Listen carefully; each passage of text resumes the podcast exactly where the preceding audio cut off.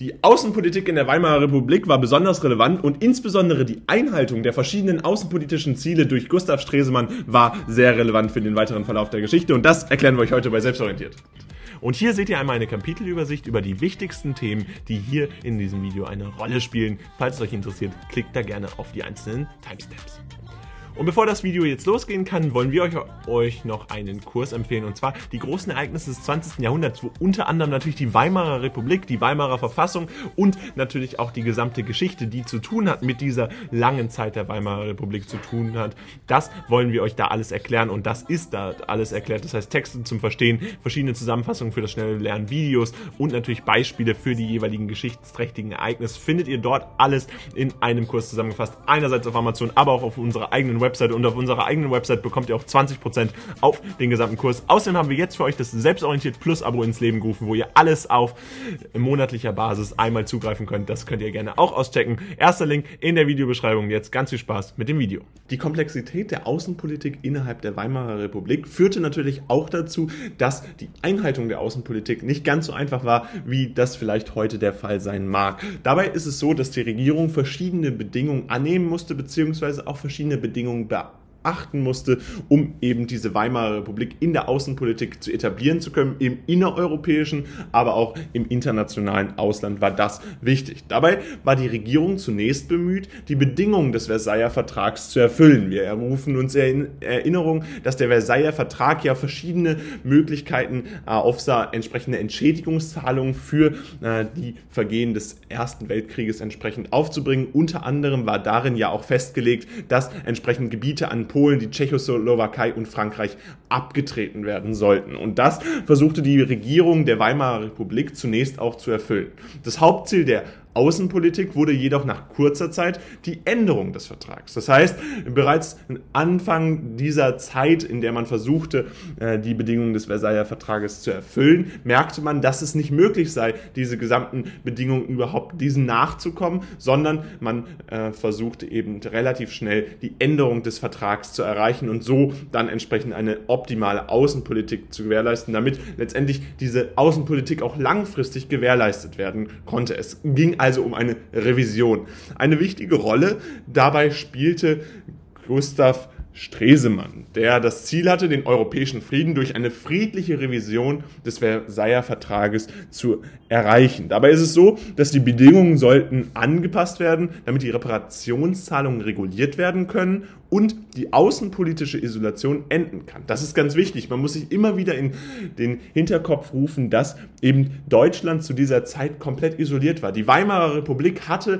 international und auch innereuropäisch kein Mitspracherecht aufgrund dieses Versailler Vertrags, der ja die gesamte Schuld des Ersten Weltkriegs an Deutschland eben abtrat. Und das war eben auch Gustav Stresemann bewusst und er wollte deshalb diese außenpolitische Lage verbessern durch eine friedliche Revision Revision und das ist ganz wichtig, eine friedliche Revision. Obwohl Deutschland zu diesem Punkt von den anderen Großmächten nicht respektiert wurde, sollte Stresemann sein Handeln bald beachtliche Fortschritte erzielen und so ist es so, dass Stresemann ab dem Jahr 1923 das Amt des Reichskanzlers innehatte. Wir erinnern uns 1923 das Krisenjahr der Weimarer Republik mit ganz verschiedenen Krisenherden, letztendlich äh, angefangen mit der Ruhrkrise, dann eben auch den Hitlerputsch und die Hyperinflation, also ganz schwere Krisen, die hier überwunden werden mussten. Dabei ist es so, dass im gleichen Jahr, nachdem eben Stresemann das Amt des Reichskanzlers innehatte, wechselt er jedoch direkt das Amt äh, des Reichsministers des Äußeren und und wurde somit zum Außenminister der Weimarer Republik und konnte maßgeblich eben auch die Außenpolitik mitbestimmen. Und in dieser Position erhielt er 1926 einen Friedensnobelpreis für den Beschluss der Verträge von Locarno. Und da kommen wir jetzt auch zu dem, was hier steht. Mit den Verträgen von Locarno sollte denn nämlich der europäische Frieden zwischen der Weimarer Republik und den europäischen Nachbarländern stabilisiert werden. Die Beziehung zur Republik sollte also wieder normalisiert werden. Das Ziel der Einhaltung der Außenpolitik sah Stresemann darin überhaupt erst möglich, als dass eben diese Verträge von Locarno geschlossen werden, dass hier maßgeblich eben die Außenpolitik dadurch bestimmt wird, dass man überhaupt mit seinen Nachbarländern wieder in Kontakt treten kann, dass man als gleichberechtigter Partner und vor allen Dingen als respektierter Partner hier auftreten kann und dass äh, diese außenpolitische Lage überhaupt wieder ja aversiert wurde. Das ist eben Gustav Stresemann äh, zu verdanken, der in dieser Hinsicht dann eben auch den Friedensnobelpreis verliehen bekommen hat. Dabei ist es so, dass die Weimarer Republik die Westgrenzen zu Frankreich und Belgien, äh, womit letztendlich auch die militärische äh, Veränderung der festgesetzten Grenzen verzichtet wurde. Es äh, ging ja um eine friedliche Lösung. Man kannte diese Westgrenzen zu Frankreich und Belgien und erkannte diese entsprechend auch an. Hierbei dienten Italien und Großbritannien als die garantierenden Kräften, die dann entsprechend eingeschritten werden, wenn Deutschland oder die Weimarer Republik hier entsprechend gegen diese Grenzen verstoßen hätte oder da eine militärische Macht aufgebracht hätte. Und diese Verträge waren es entsprechend auch, die äh, von den Nachbarländern dann dazu geführt haben, dass eine außenpolitische Lage oder die außenpolitische Lage insgesamt sich stabilisieren konnte. Auch wenn im Osten kein Verzicht auf ehemaliges deutsches Gebiet festgelegt wurde, schloss die Weimarer Republik dennoch einen Friedensvertrag mit Polen und der Tschechoslowakei. Auch wurde der Defensivvertrag zwischen Frankreich, Polen und der Tschechoslowakei insgesamt geschlossen. Somit wurde dann letztendlich die gesetzten Ziele der Außenpolitik erfüllt, obwohl sich Deutschland in einer geschwächten Ausgangslage befand, es wurde letztendlich das Ziel von Gustav Stresemann erreicht. Der Versailler Vertrag wurde wie gewünscht revidiert. Insgesamt ist auch hier wieder wichtig, auch bei der Polen und Tschechoslowakei war es so, dass das jeweils andere Land bei einem Konflikt mit der Weimarer Republik entsprechend einschreiten würde und unterstützend zur Seite stehen würde. Das ist ganz wichtig, sich immer wieder in den Hinterkopf zu äh, rufen, dass hier entsprechend die verschiedenen Vertragsstaaten eine territoriale Unversehrtheit garantiert äh, bekamen und hier entsprechend die Mächte gegeneinander für sich einschreiten würden, falls es eben zu einer Verletzung dieses Vertrags kommen sollte. Der Versailler Vertrag wurde ja wie gewünscht revidiert. Dennoch herrschte jedoch äh, während der außenpolitischen Bemühungen ein limitiertes Vertrauen der Bevölkerung in die Regierung. Das liegt insbesondere daran, dass der Vertrag von oppositionellen Kräften als Anlass genutzt wurde, um entsprechend Angst und Misstrauen in der Bevölkerung zu verbreiten. Insbesondere die rechten äh, Parteien nutzen die primär wirtschaftliche Außenpolitik, um entsprechend Stimmung gegen die Demokratie und die Siegermächte zu machen. Wir kennen das ja äh, bereits aus den verschiedenen Gründen, die dann auch zum Scheitern der Weimarer Republik geführt haben und die auch enorm wichtig sind, um zu verstehen, wie die Weimarer Republik insgesamt äh, sich aufgebaut hat, aber, und das ist auch ganz wichtig, wie die Weimarer Republik überhaupt äh, sich aufbauen konnte und wieder auch zum Scheitern verurteilt letztendlich dann war. Insbesondere der Darfs- und Young-Plan, diese Pläne, die zum Abbau äh, von diesen Reparationszahlungen entsprechend dienen sollten, wurden dabei instrumentalisiert und besonders kritisiert. Das ist natürlich ganz wichtig in dieser außenpolitischen Lage. Die negativen Auswirkungen für das deutsche Volk, die Zahlungen wurden ohne größeren Kontext verwendet, um entsprechend gegen die Regierung zu hetzen, ohne eben darauf hinzuweisen, dass diese außenpolitische Lage ganz wichtig war. Und ganz wichtig es war, darauf hinzuweisen, dass man das Ganze entsprechend auch äh, zahlen musste, um überhaupt die außenpolitische Lage wieder zu stabilisieren, um überhaupt diese Erfolge in der Revision des Versailler Vertrages zu erfüllen. Das äh, wurde eben natürlich von diesen rechten Parteien überhaupt nicht beachtet und viele Menschen glaubten dieser Propaganda und das äh, führte letztendlich zu großen Problemen, die dann ja später äh, zu äh, sehr großen Problemen wurden. Durch den starken Rückschlag in der Außen- und Innenpolitik konnten die Nationalsozialisten dann nämlich letztendlich mit einer strikten Agenda und Propaganda diese Sympathie der Menschen erlangen. Und wir wissen, 1933 scheitert die Weimarer Republik letztendlich und es kommt dazu, dass es durch, äh, zu einer Machtübernahme der NSDAP kommt. Letztendlich konnten die angedachten Revisionen des Versailler Vertrags von Hitler genutzt werden, um zahlreiche militärische Operationen vorzubereiten, die dann ausschlaggebend für den Zweiten Weltkrieg waren. Also insofern spielt auch die Außenpolitik der Weimarer Republik schon eine Rolle für den späteren äh, Zweiten Weltkrieg, der dann daraus letztendlich hervorgehen konnte, weil überhaupt diese Zeit, in der Hitler das Ganze vorbereiten konnte, äh, in diesem äh, Zeitraum lag, wo letztendlich die Einhaltung der Außenpolitik zur, im Sinne des Friedens durch Stresemann entsprechend äh, genutzt werden sollte. Und damit ist es letztendlich natürlich ausschlaggebend für den Zweiten Weltkrieg.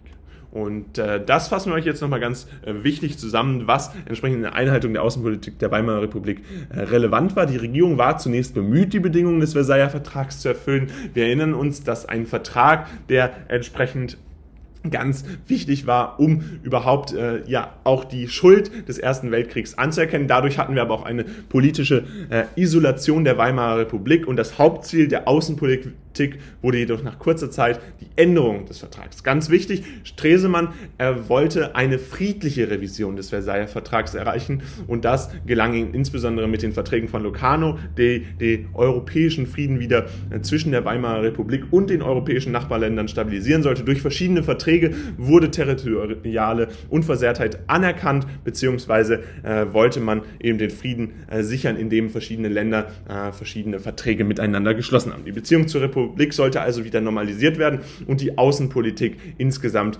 deutlich verbessert werden. Letztendlich konnten diese angedachten Revisionen des Versailler Vertrags allerdings von Hitler genutzt werden, um zahlreiche militärische Operationen vorzubereiten, die dann ausschlaggebend für den Zweiten Weltkrieg waren. Und genau das war entsprechend auch das Problem, was dann äh, die Weimarer Außenrepublik, äh, Außenpolitik zu einem der zentralen Ursachen für die Propaganda von Hitler äh, machten und die dazu diente, die Hetze gegen diese Weimarer Republik aufzubauen, um 1933 dann die Weimarer Republik zum Scheitern zu bringen. Nun ist der Hauptteil des Videos vorbei. Wichtig ist aber, dass wir euch nochmal ein weiteres Video hinzugefügt haben, was für euch relevant sein könnte. Also bleibt jetzt dran und guckt es euch an fassen wir euch jetzt nochmal wichtige Begriffe zusammen, die ihr mit der Weimarer Republik auf jeden Fall in Verbindung bringen solltet und die ihr kennen solltet, wenn ihr euch mit der Weimarer Republik auseinandersetzt, insbesondere natürlich, wenn es um die Klausur geht. Dabei ist das erste Wort, was ihr definitiv kennen solltet und was ganz wichtig ist, die Reparationszahlung. Das ist erstmal ein Begriff, der relativ einfach scheint und dann irgendwie doch nicht, denn es ist ja so, dass das Wort Reparation sicherlich bekannt ist und auch das Wort Zahlung relativ gut bekannt sein sollte. Allerdings fragt man sich vielleicht, in welchem Kontext das Ganze genannt wird. Und ganz wichtig ist, dass bei Reparationszahlung im Sinne äh, der Weimarer Republik Entschädigungen gemeint sind, die ein Verlierer nach einem Krieg an den Sieger zahlen muss. Das heißt, hier ist es so, dass man natürlich einen Krieg verloren haben muss. Und das war ja äh, am Ende des Ersten Weltkrieges eben der Fall. Und dann kommt es zur Reparationszahlung, Entschädigungszahlung, eben Entschädigung für den Schaden, der im Zuge eines äh, Weltkrieges oder eines Krieges angerichtet wurde. Und das war im Ersten Weltkrieg offensichtlich der Fall. Und dementsprechend war dann die Weimarer Republik zu Entschädigungszahlungen äh, entsprechend verantwortlich gemacht worden oder für Entschädigungszahlungen verantwortlich gemacht worden. Hier spielt eine zentrale Rolle, Rolle der Versailler Vertrag. Und genau äh, diesen wollen wir gleich nochmal beleuchten. Aber erstmal kommt es noch zum Völkerbund, der letztendlich auch ein wichtiger Teil äh, innerhalb dieser Zeit war praktisch der Vorgänger äh, der Vereinten Nationen, eine zwischenstaatliche Organisation, die zum Schutz des Friedens in Genf nach dem Ersten Weltkrieg gegründet wurde. Das heißt, äh, hier hatte man praktisch anerkannt, dass äh, der internationale Frieden nur gesichert werden konnte oder kann, wenn man eine internationale Kooperation hat. Und genau das ist eben auch das Ziel des Völkerbundes. Das heißt, dass man hier möglichst versucht, äh, entsprechend eine Kooperation zwischen den verschiedenen Ländern Ländern zu erreichen, um, und das ist jetzt das Ziel, nämlich das Ziel der Abrüstung und Waffenkontrolle zu erreichen. Das war das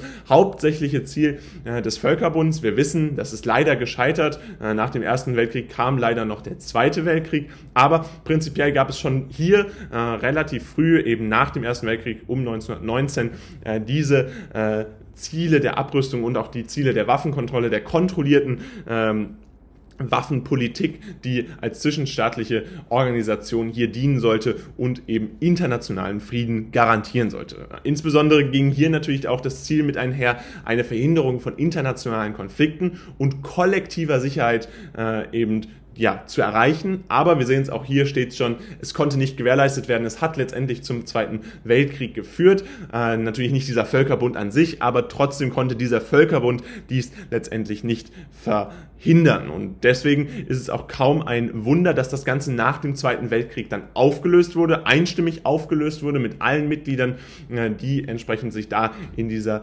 Organisation in Genf organisiert hatten. Und dabei ist es so, dass die dann aufgelöst wurden und dann es zu einer Vereinigung der Vereinten Nationen kam. Das wissen wir, dass das nach dem Zweiten Weltkrieg stattgefunden hat und diese Organisation bis heute äh, in verschiedenen Lebensbereichen aktiv ist, insbesondere aber das Ziel des Friedens international hat und dieses bisher natürlich international gesehen auch schützen kann. Und dementsprechend ist das auf jeden Fall auch wichtig zu wissen, dass es diesen Völkerbund zu dieser Zeit gab, der eine wichtige internationale politische Rolle hat. Außerdem gibt es noch den Versailler Vertrag, den hatten wir im Zuge der Reparationszahlungen gerade schon einmal angesprochen. Der Versailler Vertrag war letztendlich ein Friedensvertrag, der mit Abtritten von bestimmten Gebieten Deutschlands einherging und gleichzeitig natürlich auch zur Reparationszahlung, also zur Entschädigungszahlung verpflichtete.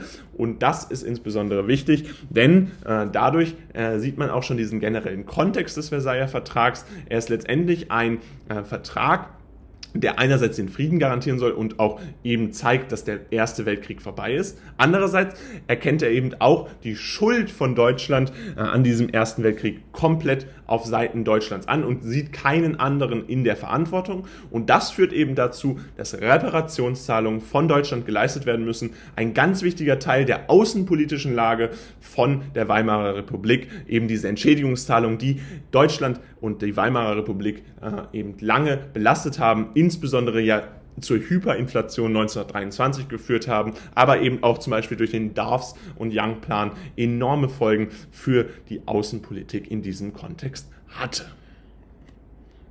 Und damit fassen wir euch das Wichtigste nochmal zusammen. Die Reparationszahlungen sind letztendlich Zahlungen, die ein Verlierer von einem Krieg an den Sieger zahlen muss. Entschädigungszahlungen, die für den Schaden entsprechend dienen sollen, der während eines Krieges äh, veranlasst wurden oder die während eines Kriegs veranlasst entstanden sind. Der Völkerbund ist eine zwischenstaatliche Organisation zum Schutz des Friedens in Genf, der nach, der ersten Welt, nach dem Ersten Weltkrieg entstanden ist. Und dabei war das Ziel die Abrüstung und Waffenkontrolle und die Verhinderung von internationalen Konflikten und die kollektive Sicherheit, die gewährleistet werden sollte. Dies konnte allerdings nicht erreicht werden und damit scheiterte der Völkerbund letztendlich nach dem Zweiten Weltkrieg, nachdem man die Vereinten Nationen gegründet hatte. Und diese Vereinten Nationen bestehen ja bis heute und sind praktisch ein Fortsatz des Völkerbundes, wobei die Vereinten Nationen eine deutlich größere Organisation sind.